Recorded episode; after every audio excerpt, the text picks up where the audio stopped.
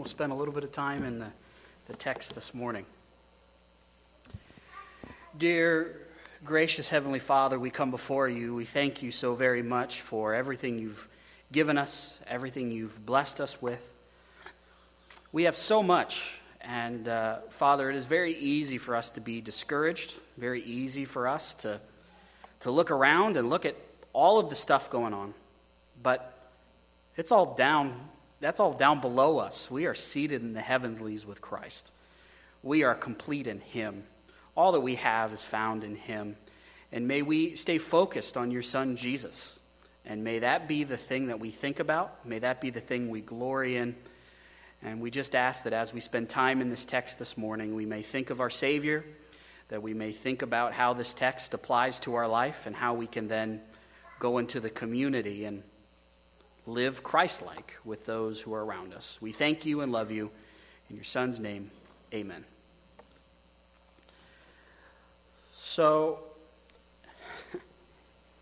I imagine if we just read the title, Following God's Word, and there was a poll taken, I imagine that there would be so many different views of what does it mean to follow God's Word.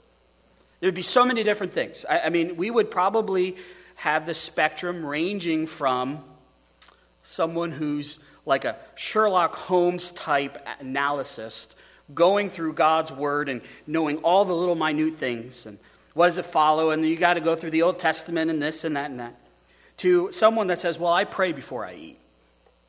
That's what it means to follow Jesus. I just pray. I, I, give money to the church. I show up when I can on Sunday. That, that's, that's the extent of following God's word.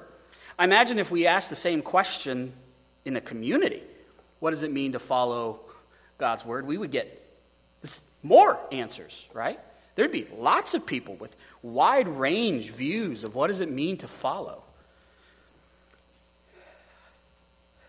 I imagine if we then asked people, why should we follow? There'd be another wide range of questions from, well, God says it. So there you go. I need no other reason other than God told me to, to a, a wide range of things. And, and let me be honest, I, I, think it is really important to remember that this is God's word that we're dealing with. Uh, that's it. This is what God says. I don't know what's more important in your life than the communication of God to you in book form. What could possibly be going on in your life that would be far more important than to know what's said here? That, that, that needs to be said. But God is gracious, and God, not God like a loving father, doesn't say, Follow me because this is what I've said. Just follow me. He gives plenty of reasons. He gives plenty of good reasons. This is why you should. Gives plenty of bad reasons of why we, it, what, this is what happens when you don't follow. And that's what we find ourselves in the middle of Proverbs chapter 29. We are seeing the reasons of why we should walk in wisdom, why we should follow God's wisdom, why it's important to stay biblical. Not necessarily uh, all of the things that are involved in being biblical. We could probably spend a lot of time talking about that, of importance of Bible study, importance of correct interpretation, the, importance of good theology, of kind of knowing what the Bible says generally, a, a, a good, a, a good walk with the Lord, lots of prayer, that ability to apply the text not only in a principle sense, but specifically to my life in those situations. That's all really important in how we, how we think biblically. But here, today, what I want to do is just get you started to say, we need to be more biblical. This is not a time to be less biblical. Uh, we don't help anyone when we become less biblical. I, I want us to follow God's word and what is said here, and I want to encourage you to follow the book. And so that's what we're going to talk about. So I'm going to give you the reasons of why we should follow. These are the good reasons why we should follow. Now, we already saw a couple last week as we went through the first six verses. Here's those are good reasons. Today we're going to see two more reasons of why you need to follow. This is there's nothing more important than, than these reasons right now, right? So the first is this.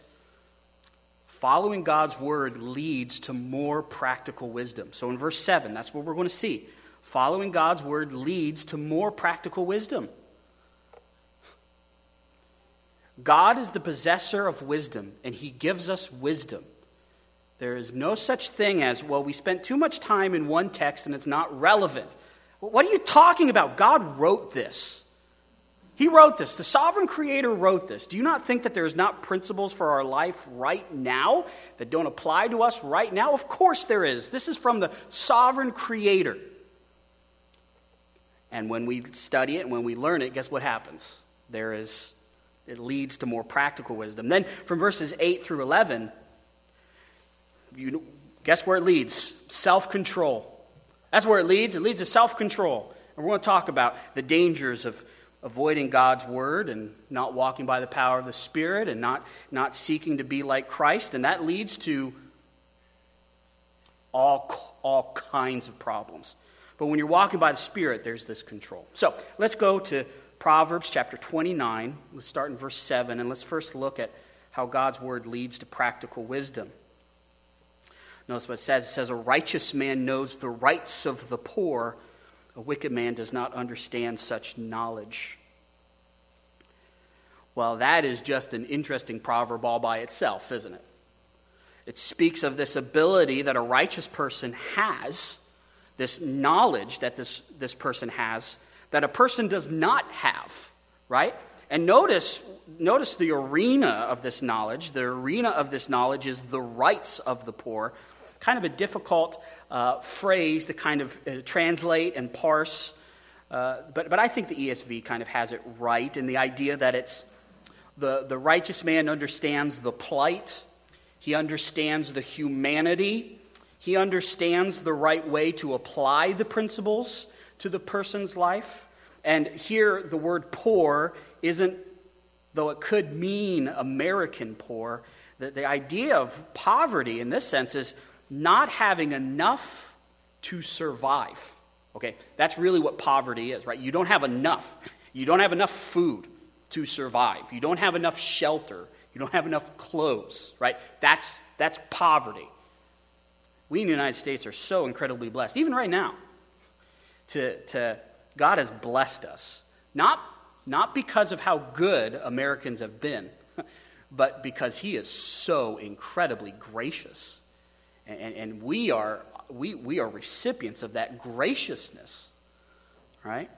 But notice here, it says the righteous person knows the rights of the poor. And we would say, well, how is it that the righteous man knows such things? Is this, when I was younger, I used to have this idea that if I, if I just was righteous, all these things would just pop into my head. Like there's like a download, right? Like if I just memorize a verse a day, there's going to be this instant download of all of this stuff the book of Proverbs promises, and, and I'm just going to like stumble into being wise, right?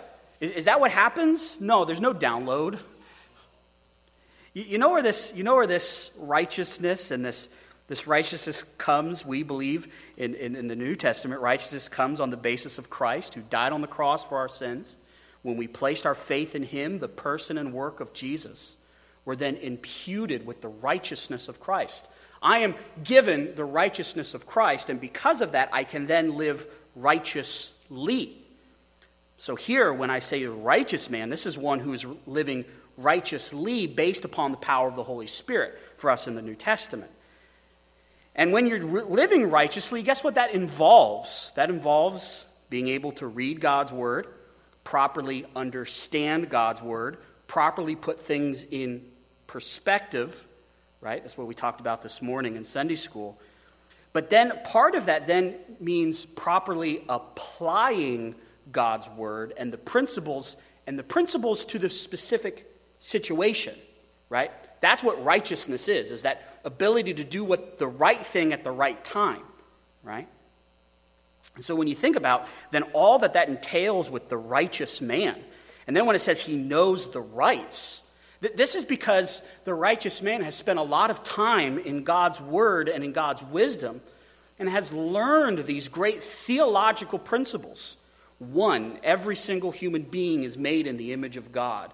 The problem that's going on in the world is sin. The solution is God Himself for that sin. So then, when we start thinking then theologically about the needs of the poor, we then automatically go, yeah, sometimes the poor people need sandwiches and sometimes they need money. But I guarantee you this the thing that they need the most of is the gospel. They need more Jesus, right? They need more Bible. That's the, that's the thing they need, and that's the more difficult thing. Anybody can make a sandwich, an atheist can make a sandwich.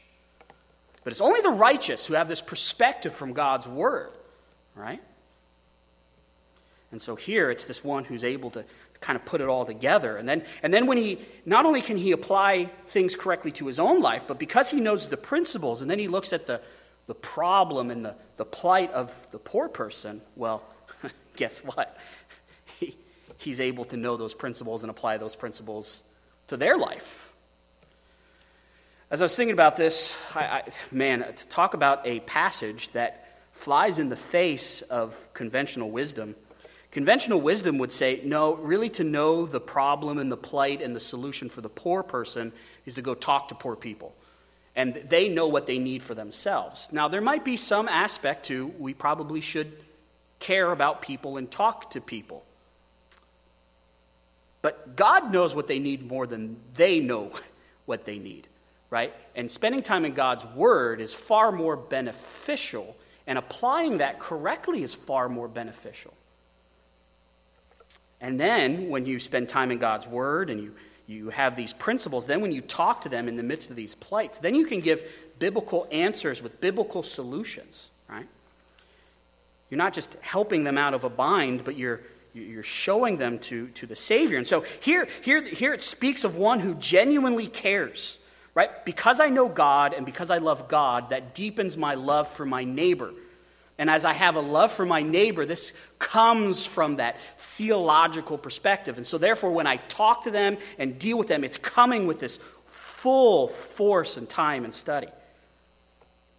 That's what I think Solomon means here. So then it would make logical sense, the antithesis, which is a wicked man does not understand such knowledge. Why? Because he doesn't spend time in God's word. Does this mean that the wicked person doesn't have good idea from time to time on a solution that might be helpful? Well, of course not. That's not what Solomon's saying. But what he's saying is because they're not in God's word and they're not focusing on the truth of God's word and the theology and, and all of these principles and applying this, when it comes then to dealing with other people, they don't know how to apply these things to themselves, let alone to someone else. So you see, when, when we following God's word and spending time in God's word, studying and knowing, this leads us to practical wisdom, right? Now, Paul says something very similar. Go with me to 2 Timothy. 2 Timothy chapter 4. By the way, every preacher I know this is like our passage. So if you ever want to get me a gift and you're like, what Bible passage would Caleb like stamped on that gift? 2 Timothy chapter 4, verse 2. But if we go back up to chapter 3,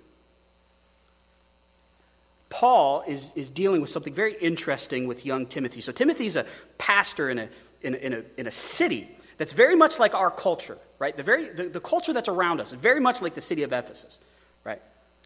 And, and here's this young pastor in the situation, and, and he's dealing with a church, and, and there's a lot of things happening inside of the church. There's a lot of things happening. And so, what is, what is Paul, what's the advice to, to Timothy? So, notice in 310, he says, You, however, follow my teaching, my conduct, my aim in life, my faith my patience, my love, my steadfast, my persecution and suffering that happened to me in Antioch and at Iconium and Lystra, which persecutions I endured, yet for them all the Lord has rescued me. So here Paul is saying to this young, young pastor, follow my example. I, I, I've given you an example. Not don't follow the others because guess what? There's going to come a time when there's going to be false teachers that are going to want people to go the other way. So he says stay focused. And he says in verse 12 and remember this indeed all who desire to live godly lives in christ jesus will be persecuted while evil people and impostors will go on from bad to worse deceiving and being deceived. But as for you continue in what you've learned and have firmly believed, knowing whom you've learned it from. So continue in the things you learned. Well, what did, what did Timothy learn? Christ, the gospel, the word, right? Things about ministry. And then he says, and how from childhood you have been acquainted with the sacred writings. And notice, which are able to make you wise for salvation through faith in Christ Jesus. This book makes us wise right? That's, that's what it is. So, continuing the things I taught you, and the implication is because the things I taught you come from God's Word, they point people back to God's Word. And this is why it needs to go back to God's Word, because this book gives wisdom and specific type of wisdom.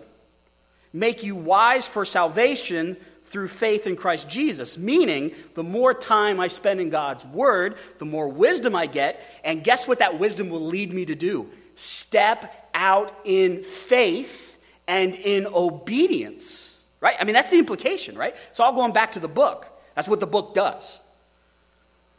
And then he says, All scripture is breathed out by God and profitable for teaching, for reproof, for correction, and for training in righteousness. That's, that's what this book does.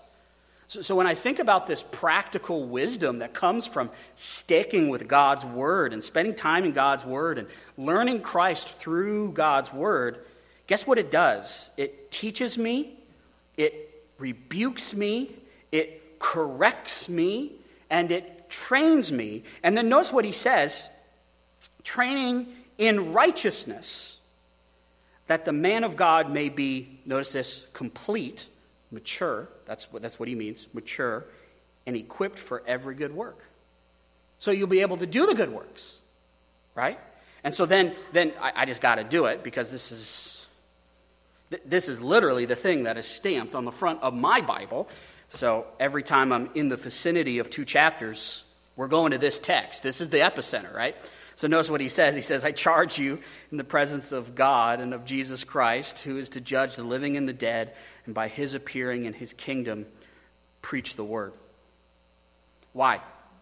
Because it's hard for sermon planning and prep? No. That, that, that has nothing to do with it. It has everything to do with what God's word does, what it leads us to, where it points us to, right? How it helps us, it trains us, it rebukes us. That's what it does. So, that, so then he says, preach the word. And he says, be ready in season and out of season. And then I've, always found this interesting reprove, rebuke, and exhort. I'm quick to point out that the reproof and the rebuke and the exhortation must come from the text itself because that's what the text does in verse 16. It, it reproves and it corrects and it, and it teaches and equips. So the pastor's not necessarily taking what God's word has to say and then wagging his finger trying to create something. He's just saying this is what it says. And when the text rebukes, he rebukes. When it exhorts, he exhorts. And then teach with all patience. And so when I think of this text, and I think what Paul says here about the importance of God's word, that's the same thing Solomon is saying, right? He's saying it in different words, coming at it from a different angle. So back in Proverbs 29.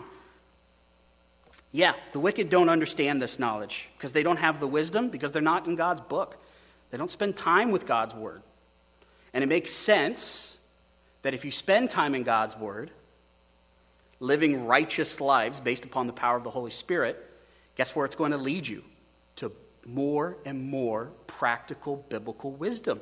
That's where it's going to lead you. Now, it doesn't happen overnight, it takes a long time to develop this. Now, there's something else that happens when we stick with God's word and the, reason why it's really important. So remember, we, we, we need to be biblical. We need to spend time in God's word, understand it correctly, apply it correctly. But, but this leads somewhere. There, there's a really good reason Here's, this, here's in, this, in this sermon, this is the second reason. We've already heard several others in the, the past sermon, and we just heard one about how it leads to practical wisdom. But here's the other one this leads to self control. Spend time in God's Word, guess where it leads? Self control. It's amazing. It's amazing how this is like Solomon's big thing self control. You know, you know what's so amazing about it? Number one, all of us suffer with self control issues, right? I mean, that's, that's the issue. You want to know our issue, that's it. We have no concept of self control, right? There are 13 different flavors of Doritos. I must try them all twice. No concept of self control, right? There's a new one? I don't even like Doritos and marshmallow.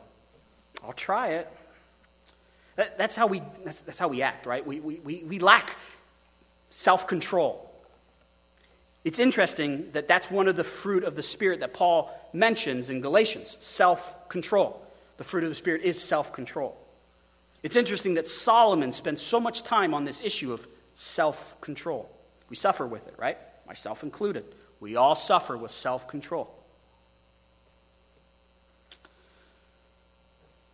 How do we get self control? You ready? Spending time in the book, yielding to the power of the Holy Spirit, properly applying. It's not rocket surgery, right? So notice what he says in verse 8. Scoffers set a city aflame. Yup. Does anybody disagree with that? Wicked, evil people who mock,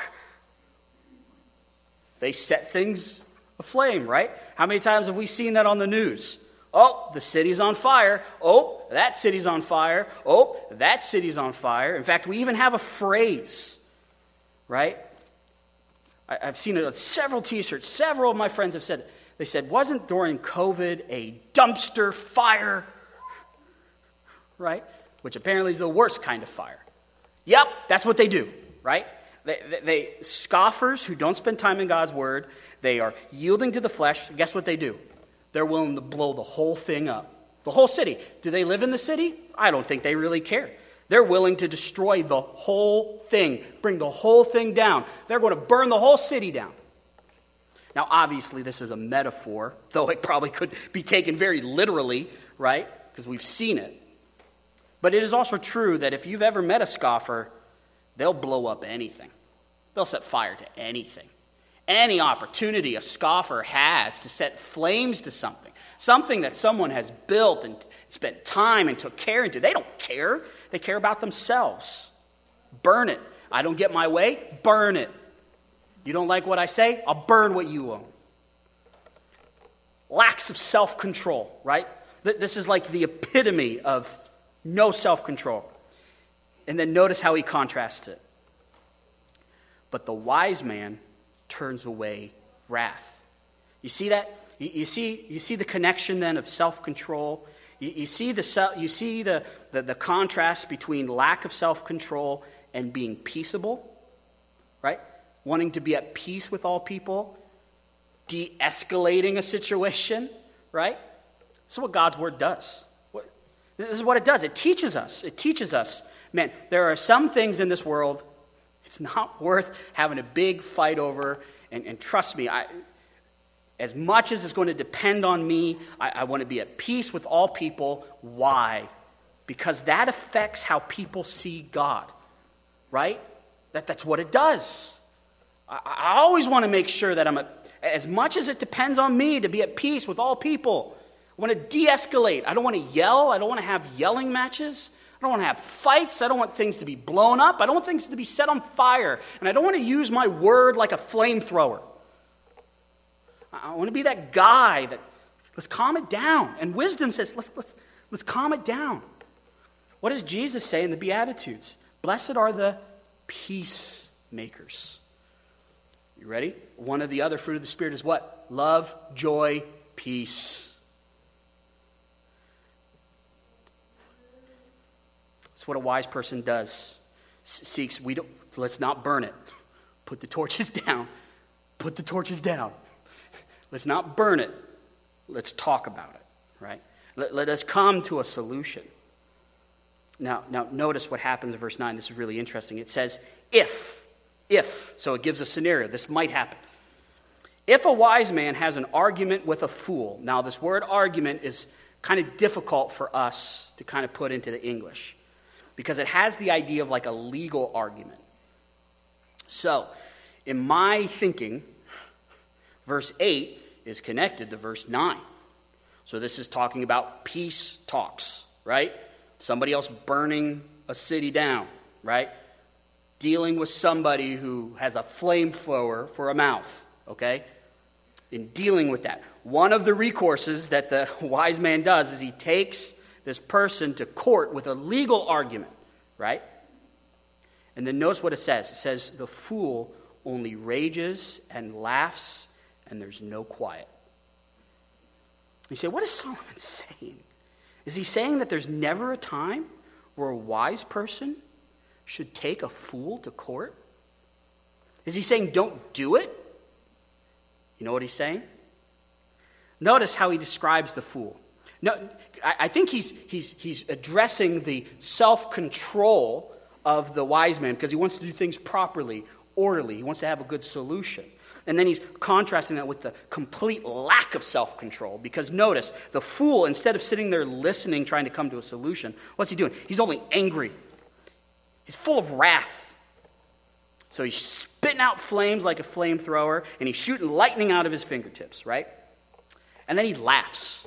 Why is he laughing? Does he think it's funny? Maybe. Does he enjoy it? Maybe. You know what I think it is? He has no comeback. And you know what he does? He just laughs it off.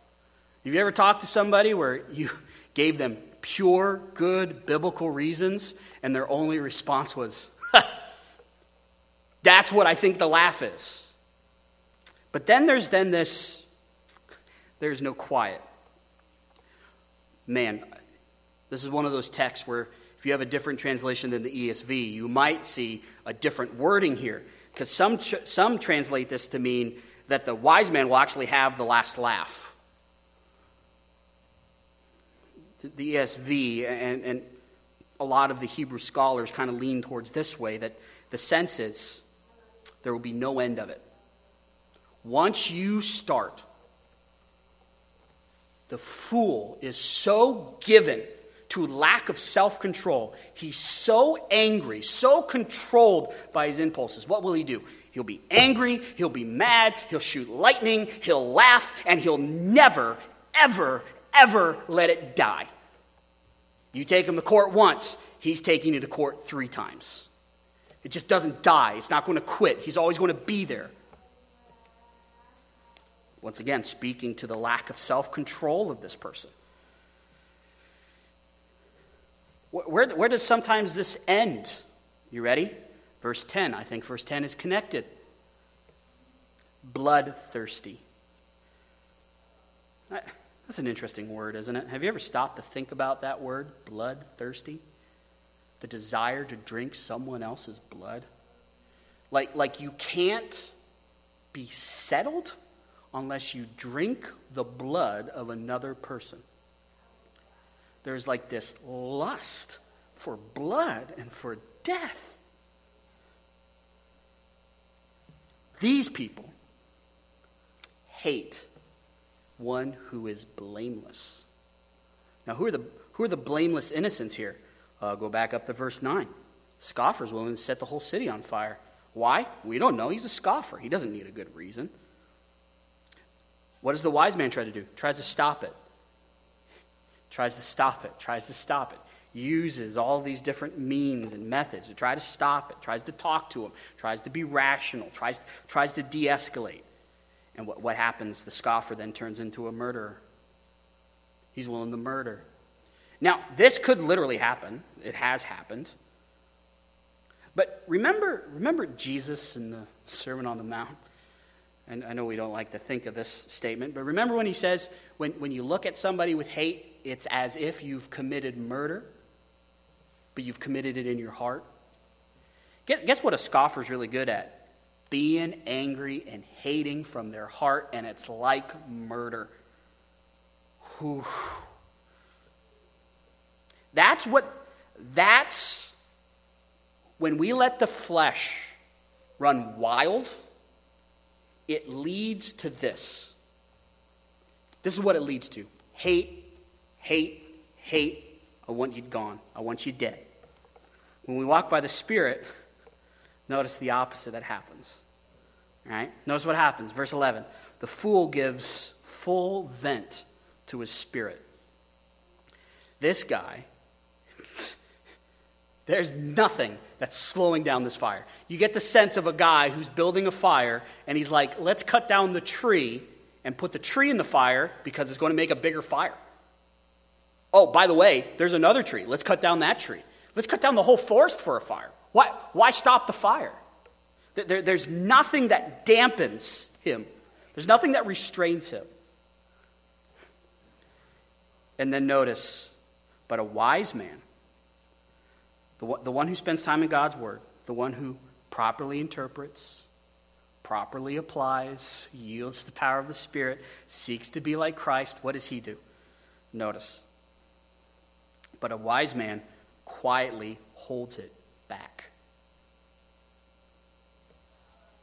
He's able to control himself. This is where biblical wisdom leads. This is what wisdom looks like.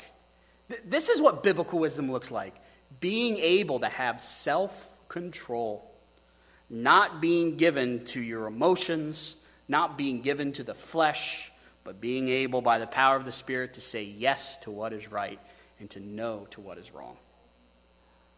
So, my desire in, in, in giving this sermon as I'm looking at this text is to encourage you to live for Jesus, to, to live biblically. This is far better. I've talked to several people. Several people who lost their way, acted on biblically, on wise, acted fleshly, and they did things in their life they can't take back. They burn things they can't unburn. No matter how many times they try to rebuild the city, there was still something that happened in the past. I encourage them that in God's wisdom there is always forgiveness and grace. Amen for that. Right? Because if there wasn't, uh oh, for every single person in this room, I have to believe that God is gracious and that He forgives because He says He is. I have to believe Him. And when I, for, when I confess my sins, I have to believe that He's forgiven me of those sins, right? Doesn't mean that there's always necessarily the alleviation of, of, of shame, but there's no guilt. It's forgiven. And I need to believe that. And I need to, right now, walk for the Lord. And what happens when you sin again? Well, you do the whole thing again. It's kind of built in. You're, you're going to sin a lot. But, but here, isn't this far better to, to walk before something happens, to determine now to walk biblically? Be, before you're in a situation where you, you don't know what to do, right now, start building. Right now, spending time in God's Word, right now, walking by the power of the Spirit. Because a day will come, and it may happen this afternoon, where you'll be forced to make a stand biblically. It's better to work through it now than in the moment because that is a whole problem and can of worms. And so, my encouragement is follow now. Determine in your heart right now to follow. Remember, as a kid, um, my parents, on my uh, 10th birthday, bought me my first adult Bible.